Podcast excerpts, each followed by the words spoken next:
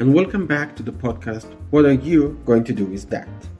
I am Ido Rosenzweig, and for the past three seasons, I was the producer and editor of the podcast. If you have followed our previous season, you might have known that our usual host, Danni Reches, has decided to take some time off from the podcast in order to focus on her PhD. So, for the time being, I'm going to replace her as the host of the show. So, welcome to season 4 of our podcast. Today's episode, which is of course the opening episode of season 4, is going to be a special episode for several reasons. For example, for the first time, the episode wasn't recorded and edited in advance, but was actually recorded live on Twitter through Twitter Spaces. Another reason is that this episode is actually a book launch event in which I discussed with Professor Betty Lai about her new book, The Grant Writing Guide a roadmap for scholars. Last reason is that the discussion was held under the auspices of PhD Genie account, which is, as I will explain a little bit more in the opening of the episode itself, a byproduct of this podcast, which has grown up and gained a life of its own on Twitter. So I hope that you will enjoy the episode. And as always, we invite you to follow us on social media. Just look for what to do with that in one word where the 2 is spelled with the number 2. And also check out the PhD Genie on Twitter and say hi to me directly. Enjoy the episode!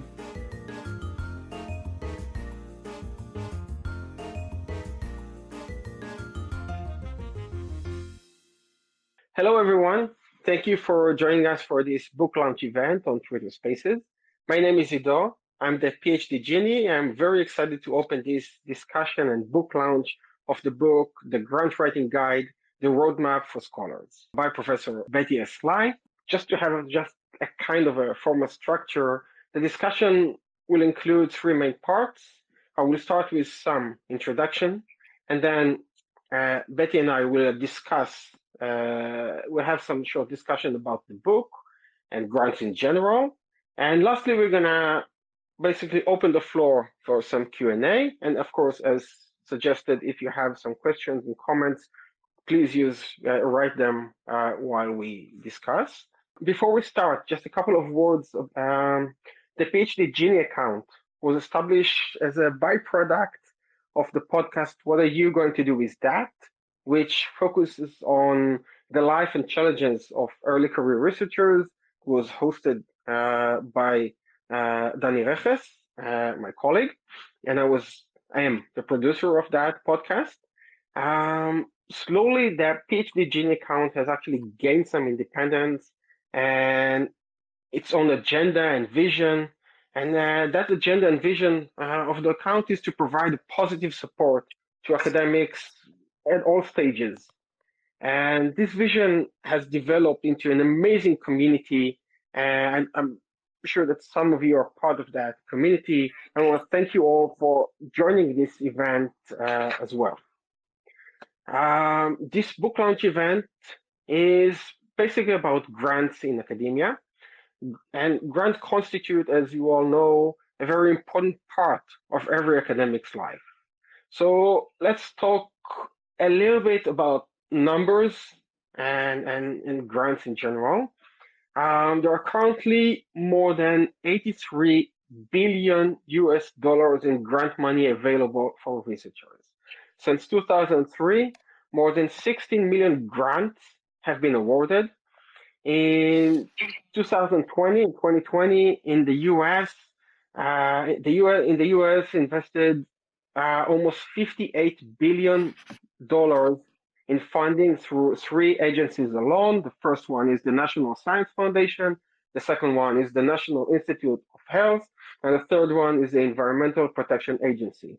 In the UK, for example, every year the UK Research and Innovation invests six billion pounds in science and research, and therefore, um, if we take some part, uh, if we play on the idea of the X Files, we can definitely say that the money is out there. And we just need to know how to get to it. And this is what that book is all about. However, as suggested in the book, and, and, and we are also familiar with that problem. There are some problems with the, the idea of grants.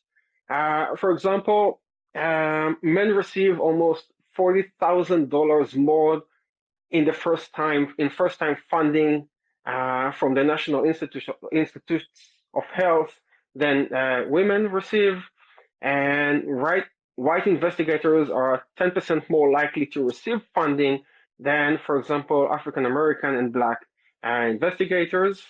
And there are many more problems, but at the same time, we can also find some ray of hope.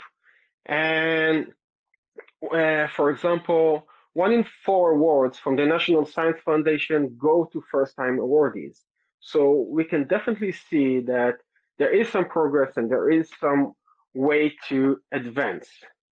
Um, in order to build that hope and improve our chances, Professor, uh, Professor Betty S. Lai has recently published a book titled The Grant Writing Guide, a Roadmap for Scholars through Princeton Publishers. Um, all the figures and numbers that I've just mentioned actually come from her book, uh, introduction, and some parts in the actual book, which I, I haven't finished yet, Betty, but I'm going there. I'm uh, halfway, and it's super interesting. Oh. Um, and before I uh, let Betty introduce herself, and, and we can start talking about uh, grants and the book, I would say that um, much like its title uh, suggests, the book is meant to provide a very practical roadmap to scholars, and I think that especially, even if definitely not solely relevant to early career researchers. Um, Betty has a very comfortable writing style, which makes this book very friendly and easy to read. It has many examples and actually even templates that are very helpful and ease up on the process. So with that short introduction, I'm going to say Hi, Betty, and thanks for being with us. Uh, thank you so much for that very nice introduction, Ido. It's such a pleasure and an honor to be here. And I'm such a big fan of the Genie account, and I really appreciate all the work you do to create community here online. Thank you. So let's start with, with the beginning. Can you tell us a little bit about yourself and, and your academic background? A little bit even maybe about your personal background and and and, and steer it a little bit towards the, the direction of grants. Sure. So uh, my name is Betty Lai, and I'm an associate professor at Boston College. I study how children respond to large scale traumatic events like disasters such as Hurricanes Katrina, Maria, and other large scale events like that.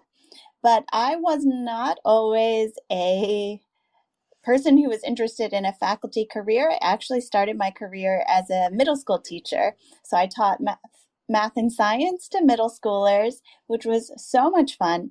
But in that work, I realized that I was so interested in children's emotional responses and how we could support children's mental health. And so, because of that interest, I went back to become a child psychologist. But I always pictured myself as having a private practice and uh, seeing children and their families during the day. But life really takes many twists and turns and i just discovered that i loved being a researcher and that really is what i wanted to do i wanted to do research and teach and all of that ended up kind of coming to me late in my graduate school career so i didn't really realize that until I was during my internship year, which is what you do in psychology for your residency.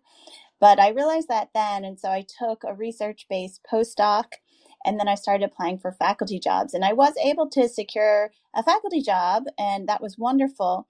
But the reason why I got into grant writing was actually because in my first assistant professor job, I learned very early on uh, in the first two weeks on the job that I needed to learn how to write grants. And and that was really scary because I had never invested any time in learning how to do grant writing. I did not see that as part of my career or as part of what I wanted to do as a researcher. I really believed that there was no reason why I needed money because the kind of work I do doesn't require a lot of participant payments, for example. So I just never thought that I would need to do that. But um, early on into my first job, uh, an administrator sat me down and he said, if I wanted to get promoted, I needed to learn how to write grants. So that was very scary to me, but that set me on a whole new trajectory of learning about grant writing. And that took me all the way through today. Wow, that, that, that's amazing. Um, so let's talk a little bit about grants. Um, we all know that in academia, you need grants basically to to to say it bluntly to survive. And and and I think in your book you provide a few examples or a few uh, reasoning why even early career researchers should start looking for grants. And and and and my question is um, should you look for that at the beginning as an early career researcher? Should you aim for big or should you aim for small grants which are might be more approachable? Yeah, this is a great question. I think if you're early in your career, especially in a grad student, apply for anything that you could be reasonably competitive for. And the reason for that is there's a social proof principle. So once you start getting some grants, you become more fundable to those bigger grants and bigger funders because now you have social proof that other people are willing to fund and invest in your ideas. They really believe in you. You've been able to secure funding, and that's great evidence for your next grant that you will deliver on great ideas. So, when you're early in your career, it can be really helpful to just start applying. And the other reason why I would say apply for everything you can be reasonably competitive for and that fits your interests and bandwidth is as soon as you start applying, you also are developing your grant writing skills. And the more that you put yourself out there and try and test these skills, the more successful you will be. And you can expect many, many rejections in grant writing. For example, at the NSF, the average grant writer submits about 2.3 proposals for every grant that they get funded. So it's not that every grant you submit will get funded, but the important thing here is to keep trying because the only way to win a grant is to actually submit. So, for all those reasons, I would suggest that if you're early in your career, definitely search out and apply for grants. And then the other reason why it's worth it to do that, even if it's for a small grant, is because once you are doing that, a lot of people don't know early in your career to start applying for grants. So you have that advantage that you're getting started earlier than others. So there aren't as many people to compete against. Because consider that if you go the scholarly traditional route of a tenure track or research assistant professor track, you are competing against a pool of other people who've had years of experience. So starting early gives you a great advantage. Right. So, in your book, uh, if I remember correctly, this uh, you wrote that the average age of the, the first time recipients of a, a, a big uh, grant is actually going up and up uh, from 30s like uh, 10 years ago to the 40s um, in recent years and and correct me if I'm wrong, but uh, this is if I remember correctly, this is what was uh, in the book, and I assume that it means as a principal investigator or as a, a, a leader of that grant, and and this leads me to a question of uh, should you apply alone or is it better to work with a mentor or a more experienced experienced researcher and, and let them be the, the principal investigator in, in the research while you gain experience on the writing of the grant? Yes, this is such a great question, and it's one that I asked uh, the many people that I interviewed for the book. So I interviewed 100 people for this book, and I asked this question often to try to understand people's strategies and how they built careers for themselves. And it really depends. So I will give some of the ways that it can depend. And then um, hopefully that helps everyone on the call uh, make their own decision. So there are huge advantages to applying with someone else in roles like what we call co investigator, where you're not leading the grant, but you are another main person on the grant and you're contributing ideas and collaborating that is a great place to start because just like you said, Ido, when you do that, you get the opportunity to see how somebody else writes a grant. You get to learn from and be mentored by them. So that is all excellent and can be very helpful. But for some jobs and some institutions, they want to see you being a principal investigator first and or not necessarily first but in order to get promoted you have to show that role. So if that's the case for you you want to really figure out well what is it that's expected of me in this role in order to move along in my career? And that's going to differ for everybody who's here or who might be listening in the future because we all come from different fields and have different expectations depending on the types of institutions that we're at. So, one of the things that I talk about in the book is how do you get that sort of insider information about what's expected and what will help you advance in your career. And you need to do this dance between, well, what is it that you want to do with your career, but then also what is it that other people value. So, for example, in my first job, it was very clear and was made clear to me that I needed to secure a federal grant. That that was the only type of funding that would count towards promotion and tenure. And a federal grant is in the United States is a grant that is funded by um, government funded agencies. So knowing that that was helpful information for me because it meant that I shouldn't be applying for foundation grants, which are a different type of grant that are funded by nonprofits or foundations that um, supply grant funding to scholars. But that can be very different at different institutions. So, for example, I'm still the same scholar, but I'm at a different institution now. And at my current institution, there isn't that prioritizing of federal over foundation grants. So I give that example because part of the work of grant writing and one of the skills you want to learn as a grant writer is what is it that will help you do the work you want to do, but then also what will be valued by other people. That's amazing. Um, so let's take one one uh, a short step back. Uh, so you've been working on grants. You have actually uh, secured several very impressive grants on your own. But what made you think I want to actually research the whole grant industry or how to approach grant and to uh, and write this uh, book on how to approach grant writing uh, and give a roadmap for scholars uh, at all.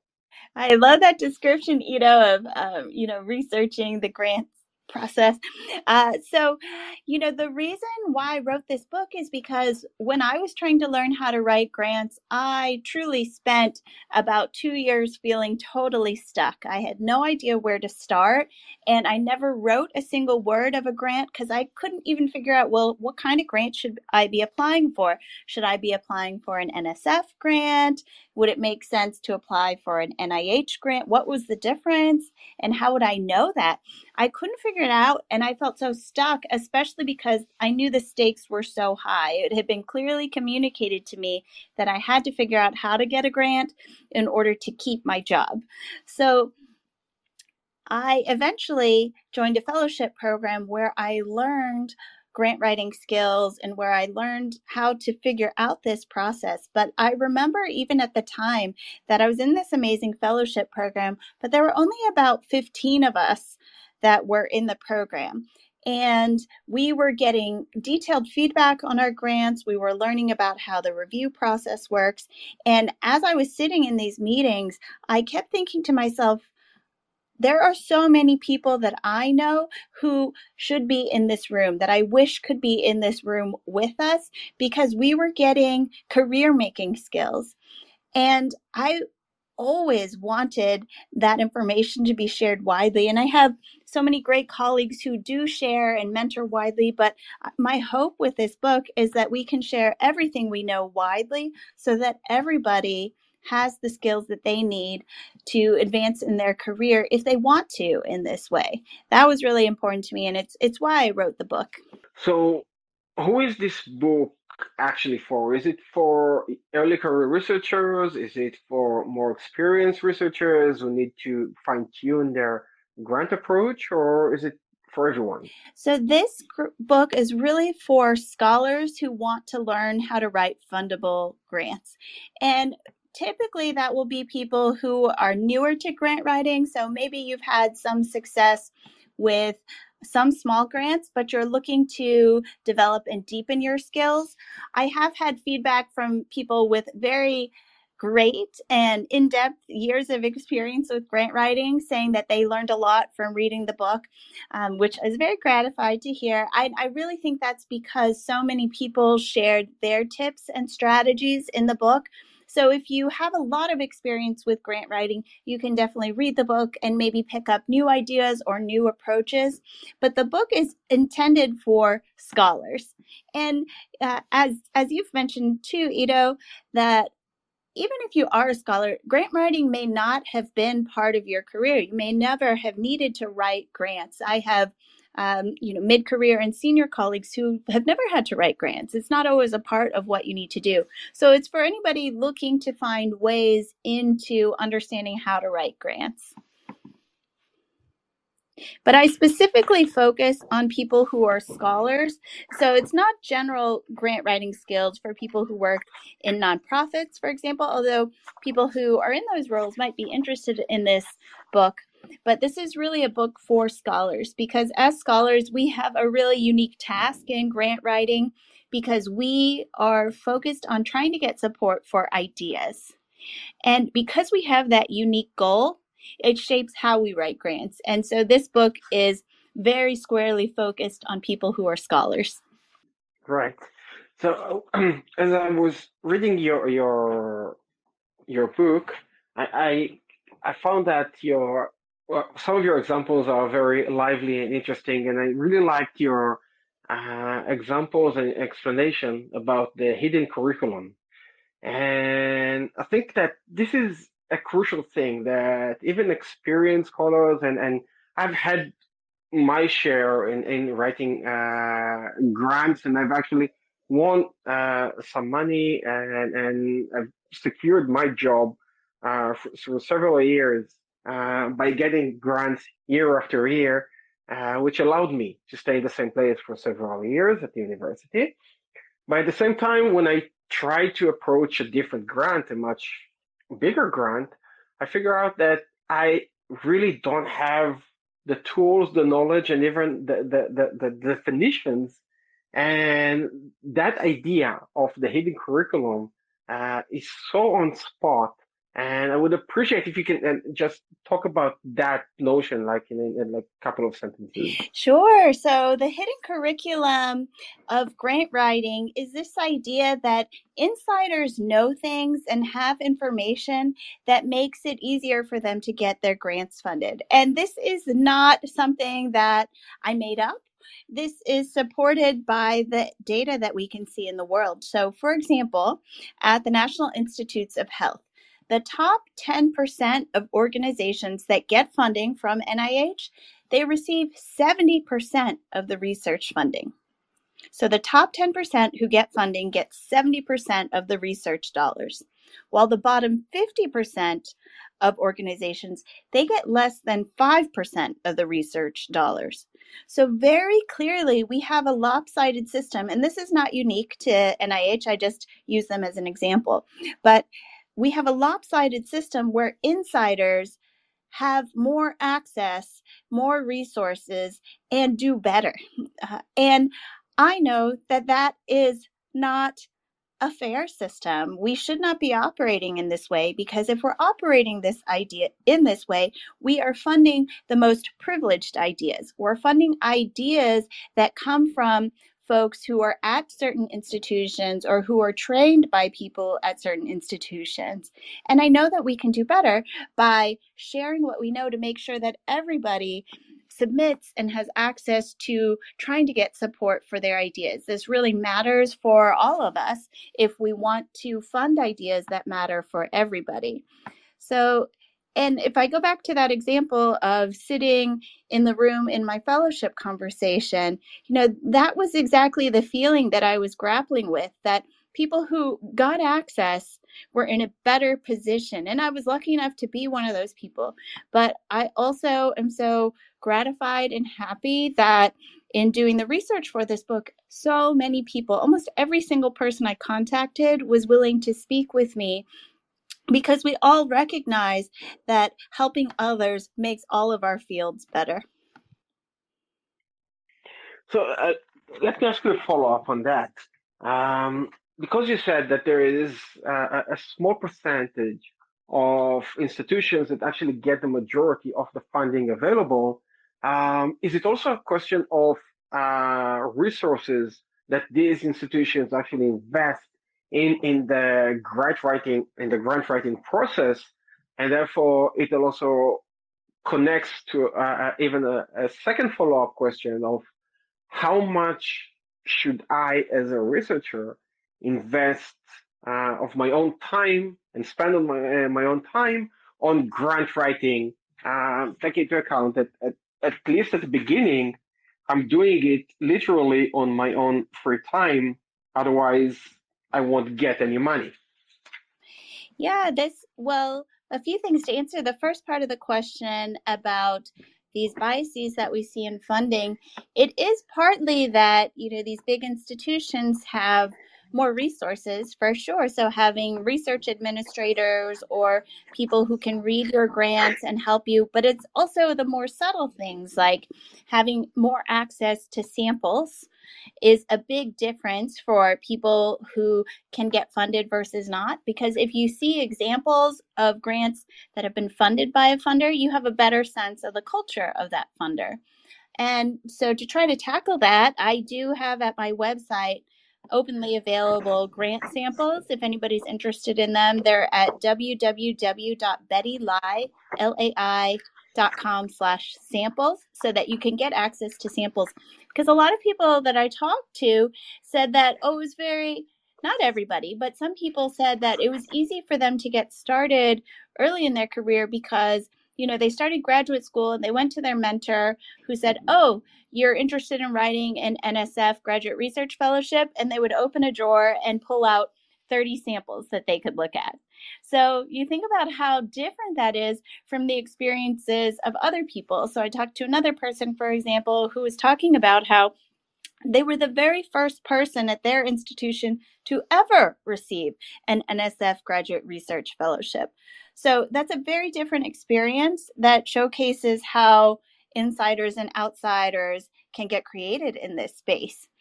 But going back to your original question, you know, your first question was about, you know, the resource issue. And it, it also can play out too in how your grants get rated because at a lot of funders, they rate the environment.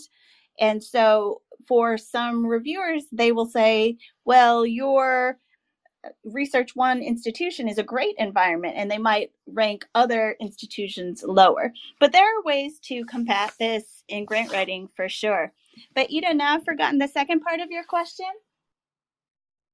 How much time should I, as an early career researcher, invest in grant writing? Ah, that's such a great question. So, well, ultimately, that question is up to you because so much of that depends on how much time you have and bandwidth you have and also your personal life because you know to what extent do you have this extra time that you can use towards grant writing?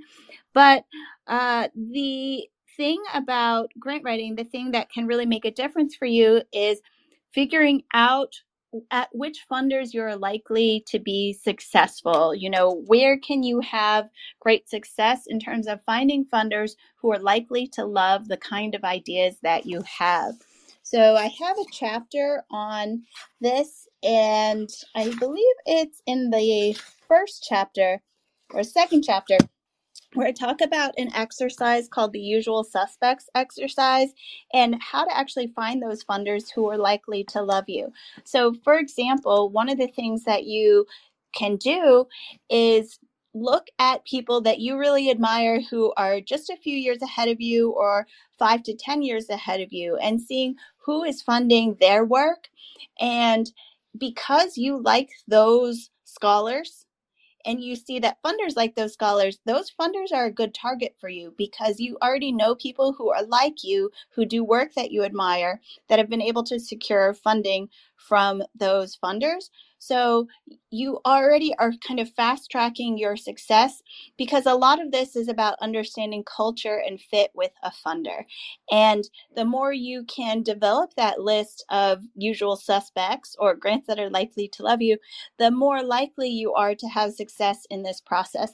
Because one of the big misconceptions people have about grant writing is that it's all a level playing field, but in grant writing, so much of this is about relationships and the mission of the funder. So that's one of the big things you have to understand in order to increase your chances of success with different funders. So there's no short answer to that, but I think doing exactly what you're doing, and I know that you do in your own work, Ido, of talking to more people, trying to understand success rates at the funder, and figuring out to what level it will be worth it to invest that time for certain grants. Yeah, that's very, very good advice. Um, let's talk about institutional support and how to benefit from the fact that um, we need the money, but also the university or the institution wants us to get the money, and therefore we can use the expertise and knowledge that the university or the institution um, is a, provides us and is usually available for us to get, and the experts of the university, usually administrative experts, um, that we should know how to utilize and how to benefit from them? Yes, that's a great question. So, a couple of people to really pay attention to at your institution are first, you want to know who's in your research administration office. So, those are the people who help submit grants at your institution. Uh, different institutions do this differently. For example, in my school, we have um, two people who sit in our school who help with grant writing and they interface with uh, the grants administrators at our larger university.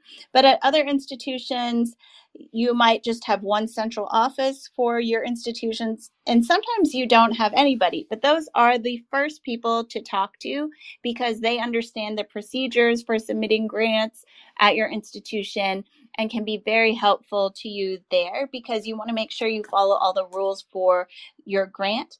That's one of the big jobs that people help you with uh, when they have a research administration role because they understand the rules for the funder and how to make sure that your grant is compliant.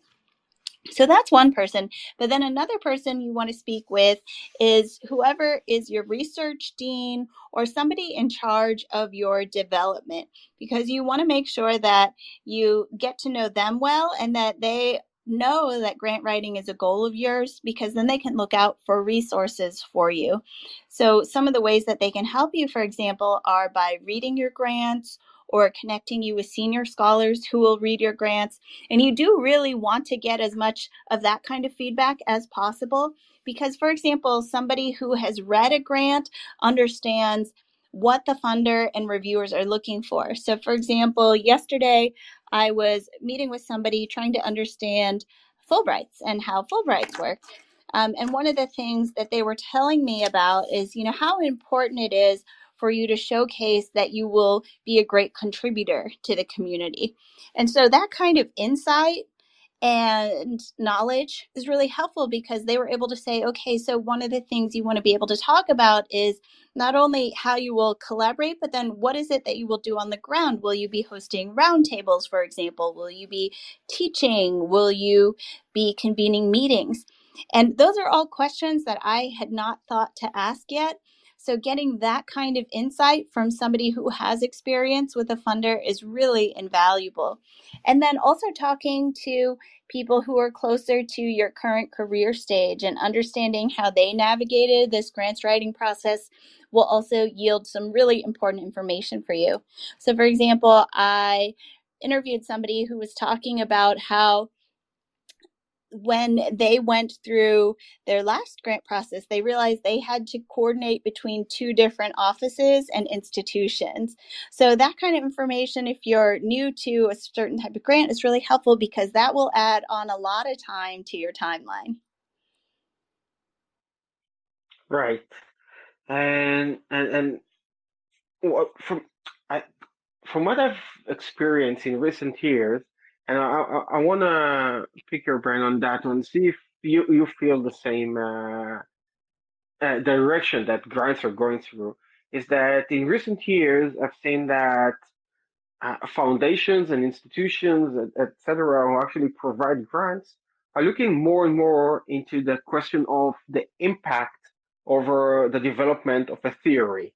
And I, I, I want to uh, ask you if you uh, feel the same, or is it really depends on uh, the actual uh, grant or institutions or uh, NGO or government or whatever provides that grant? Yeah, it can really depend on the funder. And this is a good example of why all that work that you're doing is such great groundwork because you want to understand what is it that they want to see, but then also how do they look for evidence of that? So, for example, impact can look very different for different funders or foundations. So, if you are applying for an education based funder, for example, do they want to see evidence of you meeting with teachers? Or can impact be something like your social media presence? Would that be a good example of impact for them? And this idea about impact really depends based on the funder itself. But the, the way to figure this out is to really spend a lot of time studying what the funder says about their mission. So, for example, at the National Science Foundation, they care a lot about broader impacts and intellectual merit. But when they talk about broader impacts at the National Science Foundation, they give really specific language about what they're looking for in terms of broader impacts and and more importantly, they give language for how reviewers should look for evidence of broader impacts. So, when you can pay attention to that, you can give reviewers evidence that they need to really support and advocate for your work. Right. Um, so let's do a few tips for our listeners. Uh, can you provide us like two, three, four tips for better grant writing? Sure. So I think one of the first tips is definitely to start reading funded samples. It's very hard to write a great grant if you've never seen one. So uh, start looking for and getting samples of great grants. Uh, as I mentioned, I have collected the openly available samples that I found online. That's bettylai.com. Lai is L A I bettylai.com slash samples. So that's one way. Uh, but also starting to ask people if they wouldn't mind sharing samples with you.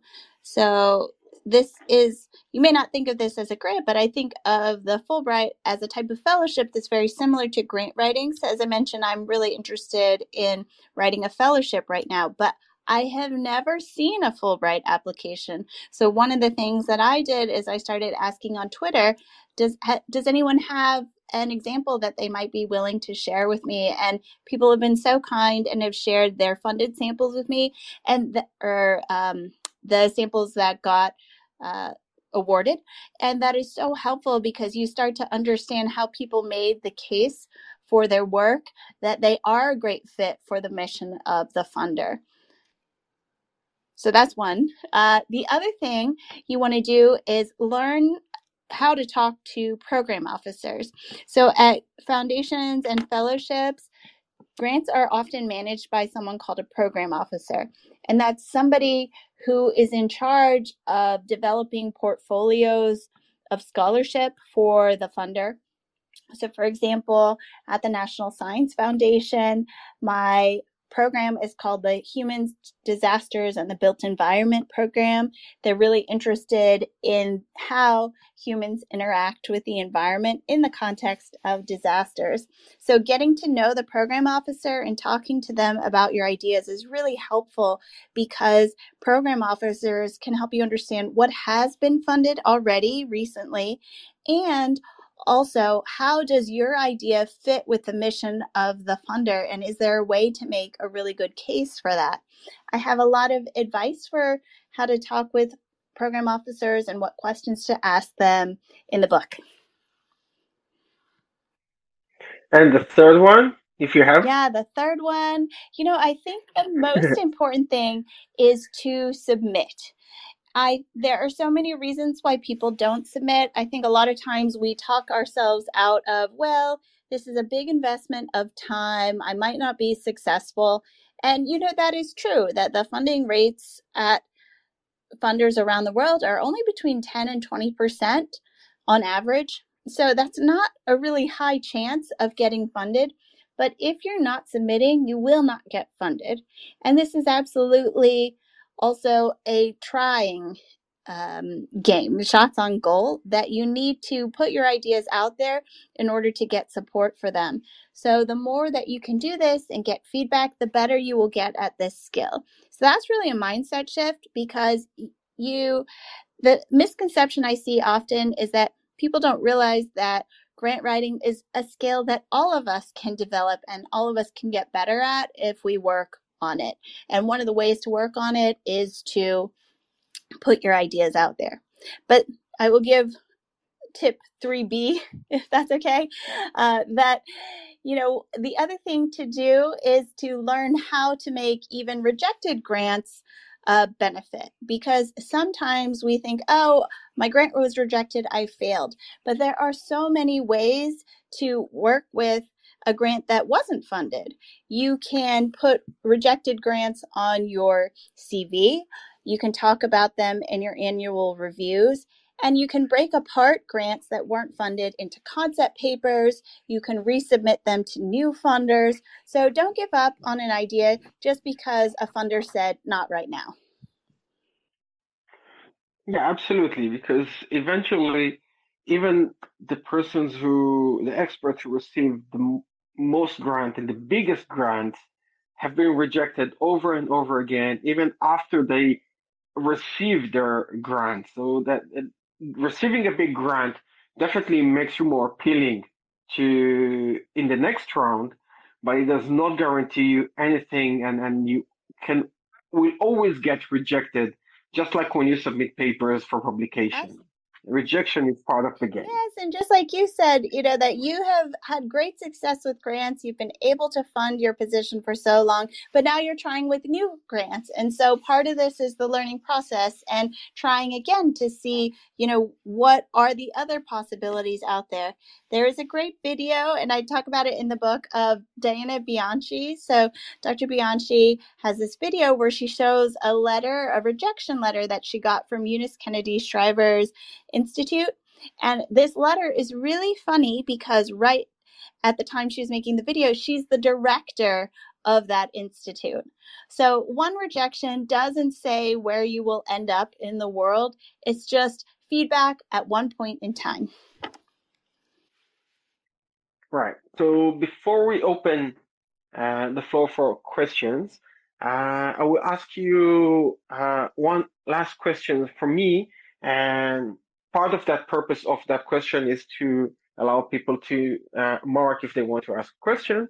And when do you think that grant writing skills should start? When you uh, uh, should um, undergraduate student uh, apply to grants and awards?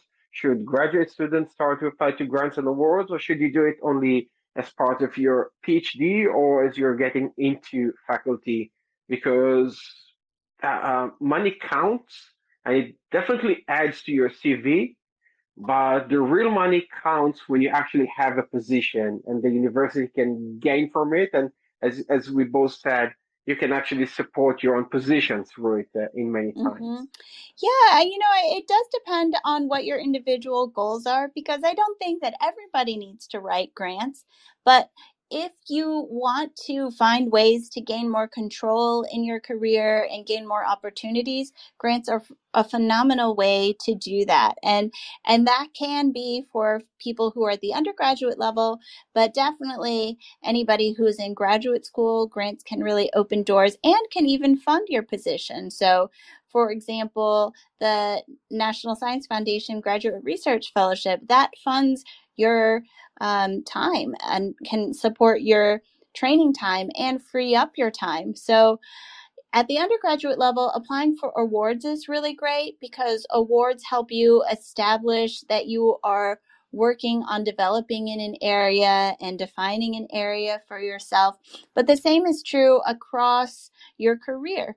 And eh, I'm so glad you brought up awards because a lot of people don't think about awards in this context, but awards first um, can be very helpful when you're negotiating because I have definitely been able to say, well, I believe that I would like to get a raise in this area because I've been competitive for X, Y, and Z grant, as you can see. So, um, awards can be a great way to help you in your career in that way. But also, awards are great for grants themselves because it's one way to establish that you are an expert and an authority figure in an area. And I would say that for anybody who is looking for a way to find opportunities to be a scholar full time or part time that that grants can help you with that so at any point in your career this could be a skill that you may want to use okay so we have uh, a short time for a couple of questions from uh, our listeners please let me know if you want to ask a question and in the meantime i would highly recommend you to follow Betty's account. Uh, it's Betty S. Lai, and you can actually uh, uh, click on her image. I think you're gonna get to her account. And even more so, in her account, you'll find numerous of tips and advice about grant writing.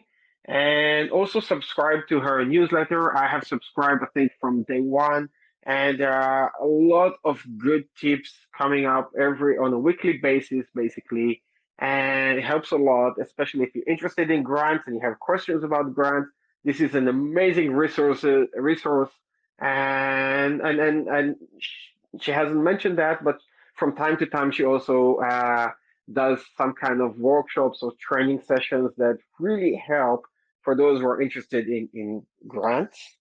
Um, and and and lastly, I think um, Betty, correct me if I'm wrong, but we also have a, a, a, discount code for your book for those who are interested in purchasing it. Oh, yes. So, and thank you so much for your kind words, Ido.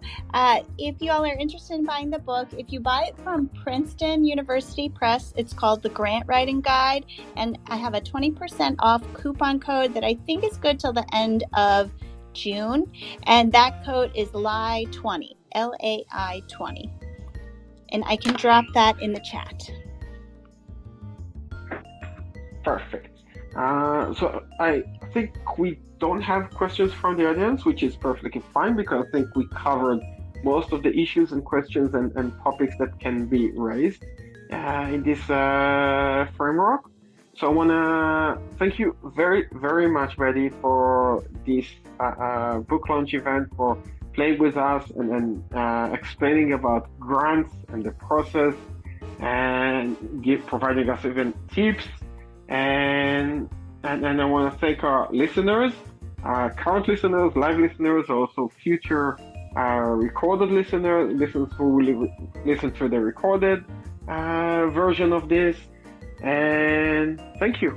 Thank you all so much, and best of luck writing your next fundable grants. Have a nice day, evening. Bye, everybody.